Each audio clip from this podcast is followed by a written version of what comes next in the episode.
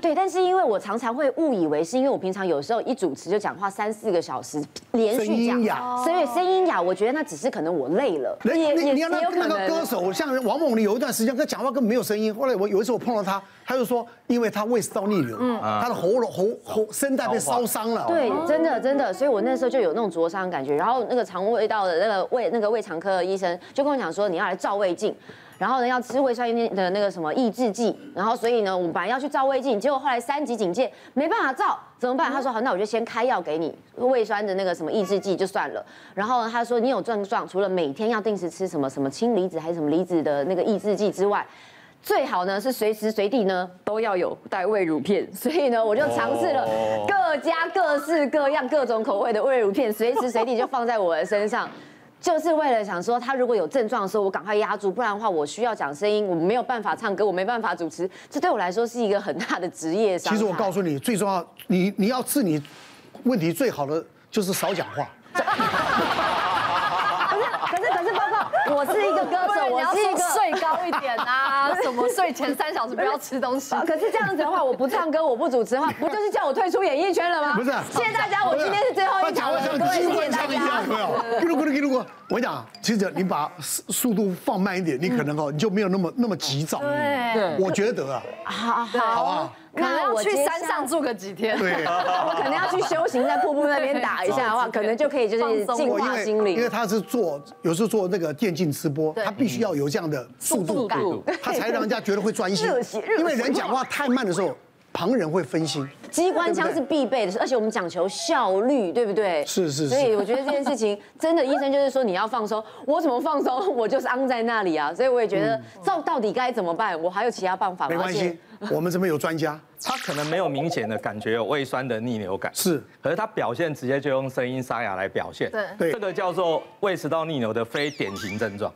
他可以完全不觉得胃酸逆流哦，哦这样子啊，对对对，他没有胃酸逆流感，他直接表现就我这里哑哑的，或者这里有异物感。嗯，那很多人就以为说，哦，这样我声音哑了，我去看耳鼻喉科，嗯。嗯，看错科，走错路。最后他会发觉说，哎，你没什么问题啊，哦，弄了半天是胃酸逆流，哦，那一般这种人就是比较急性子的人，是。比较紧张的人就会有这样的状况。好，好，relax，relax，对对 对，要放松，去山上住几天。但是再回到丽妃的问题哈，因为他说，医生每次都叫我做胃镜，哦，其实我自己做胃镜我也很怕哈，每次做胃镜都吐到胃。胆汁都快吐出来了，但是现在真的很怕的话，有无痛胃镜，哦，打个针你就睡着了哈，醒过来还问医生到底有没有来，其实就做完了。做胃镜的目的是什么？其实是两个目的啦。第一个目的当然是诊断清楚，是哦，到底真的是逆流吗？那逆流的话到严重到什么程度？那会不会已经有不好的东西？哦，其实是要分诊断清楚。那第二个是用药方便，嗯，哦，因为我们的健保署还是有一些规定，哈，一定要做完胃镜四个月内才能够开那个 PPI。就质子泵浦阻断剂，最强的抑制胃酸的药。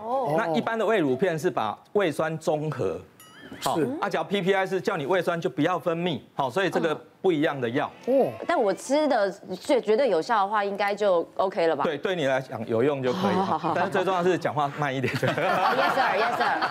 但是我我要提一下说，我们为什么这么怕哈？我我举个例子，最近一个大概五十岁的国小老师，那他因为教低年级，他经常就哦。压力很大，因为一年级、二年级的小学生其实不好教。那他一紧张就一直常会觉得胸口不舒服。那每次做完胃镜，他就吃几个月的药，那比较好，他就会停掉。那最近因为疫情的关系，他学校确实是压力非常的大。那结果再做一次胃镜，这次跟他讲，哇，糟糕，他已经有巴瑞氏食道症。什么叫巴瑞氏食道症？是什么？哦，那个这个图哈，这个图总共有三张哈。哦，最左上角那个是一个健康的食道，哦，比较旁边周围哈白白的是食道，那中间那一圈下面就是胃，这是一个算是正常的食道。可是到右边那个呢，一条一条往上，十一点钟跟一点钟方向尖尖上去啊，那个就是胃食道逆流。这个图很清楚哈，对，这个一条往上去。这个一条往上去，这个就是被胃酸吃到的食道。哦，所以这个算是中重度的胃食道逆流。嗯，只不过这个老师他更严重，是这一圈啊，这一整圈已经都变成慢性发炎了，这就是巴瑞特。食道症。好，因为这个是一个慢性发炎，一旦出现这个问题的话，得到食道癌的风险是一般人的三十到六十倍。哇，好，所以所以这个老师就很紧张，他就现在就要吃一整年的药，不能停了。哦，只不过我们要看右边这个就更惨了，这是食道癌的。对，这是个二十九岁的年轻人，他是有胃酸逆流，从来不来看病的，就一照呢，惨了，这一圈，这个就是已经是食道肿瘤。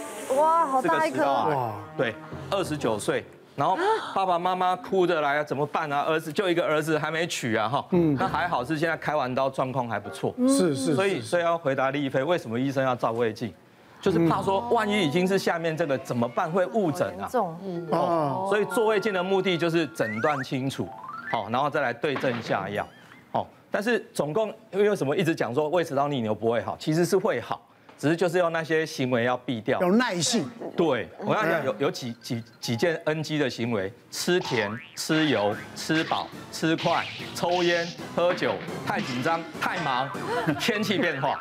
哇，酒大。对，那可以吃辣吗？因为你没讲要吃辣，不要太辣。医师可以好辣，但是这样子的话，我刚刚算一算，我中七项哎。哇，是啊，可以啊。难怪病人每次都问我说，嗯啊，以前我讲他当起开后，问我什么时候才会好，我每次都回答这样，不是要问我，要问你。对，因为日子是你在过的。对对。我把诱发因子都跟你说了。那你要避掉，尽量避掉了哈，因为那吃甜的这个括约肌就会松开嘛，是，根本一松开，酸当然就上来了。胃食道逆流其实来讲很普遍的，是，对不对？那因为跟现在人的生活压力、饮食生活习惯都有关系，都有关系嘛，对，对不对？台湾人有四分之一的人有胃食道逆流，很高哎，那我就放心了。你要大家一起下水就对了。对，欢迎大家一起来，不是要健康要健康。好，我们一直在想说，其实呃胃食道逆。还有一个族群要特别小心，就我们洗肾病人，只要吃饱饭不能躺平，好，那可是洗肾病人，你知道洗完他们一次要洗四个小时，可能吃完午餐在那边洗肾就躺平，所以他们可能是一个非常好发的族群。嗯，那呃，我那一天就是有一个病人，就是一样哦，胃食道逆流。其实医师大致的从他的症状就就知道他应该胃食道逆流。那为什么医师不直接开药给他？其实就是刚肖医师讲，我们很担心万一他有胃癌、食道癌啊什么那些都，所以一定会。呃，跟他讲说，你最近有没有做过呃胃镜？没有，一定要去做胃镜。嗯，是我跟他这个病人讲说一定要做胃镜的时候，哇，他他吓了一跳。我说胃胃镜并不是那么恐怖的一个治疗啊，为什么？他说他做过两次，两次都去挂急诊。那我说为什么挂？然后他第一次哦做完之后，他是很害怕，然后心跳一直很快很快。那结果做完之后，他量那个护士帮他量心跳跳到一百六十几跳，哇！哦，那个出现那个心律不整，然后他本来以为说做完之后休息就好，其实没有好，一直跳一直跳，那个叫心房震颤，然后后来就转到急诊室去治疗完才回去。这第一次，那第二次又一样有胃食道逆流，然后又要去又去做，第二次他更紧张了，因为有第一次的经验，他非常紧张，非常紧张，嘴巴张得很紧绷，就是做完之后，你知道他嘴巴合不起来。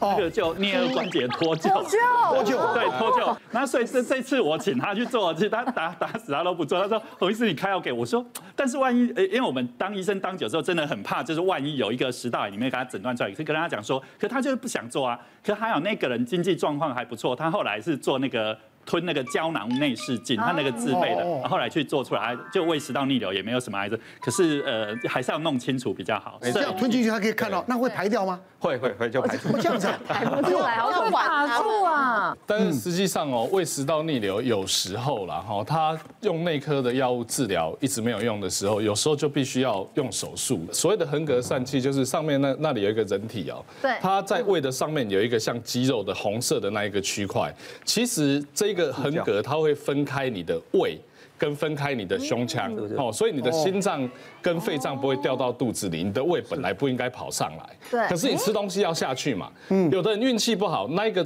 孔洞裂开了，那一个裂开之后，不管你生活作息怎么调整，怎么怎么调试，其实就一个大洞在那边，你怎么可能会不逆流？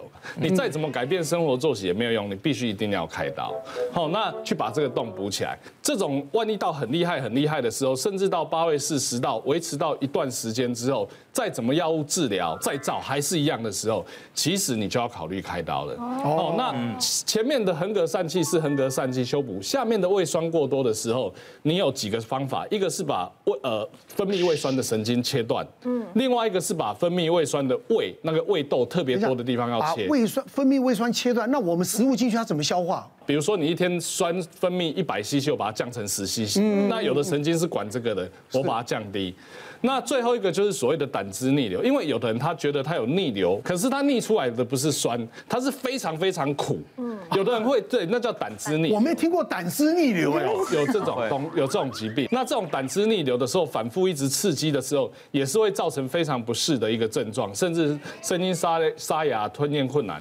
那这种的话要做的又是另外一种分流手术。现在微创手术兴起，万一万一万一你真的不想改变你的生活，那你可以用手术改变你的人生。是哦，对，那一个二十多岁的一个男性，那他之前呢也是因为非常非常厉害的胃食道逆流，他就像安娜这样一直讲话啊，是是很快，而且呢，因为前面有诊断到横膈疝气，所以他曾经去开过横膈疝气这个刀，他把它补起来了。但是他补了之后呢，他常常火烧心的感觉并没有很 OK。后来呢，其实他在追踪的时候，我们就辗转到我的门诊那来看。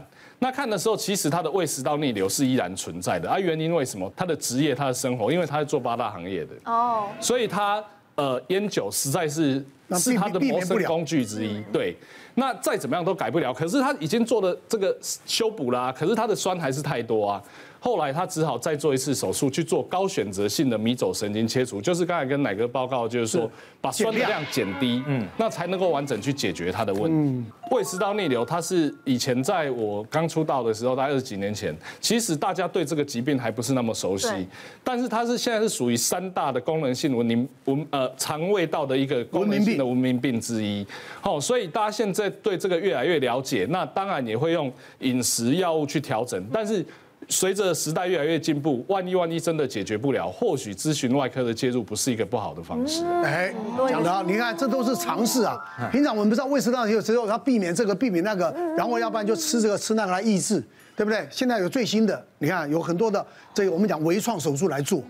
别忘了订阅我们 YouTube 频道，并按下小铃铛，收看我们最新的影片。想要看更多精彩内容，快点选旁边的影片哦。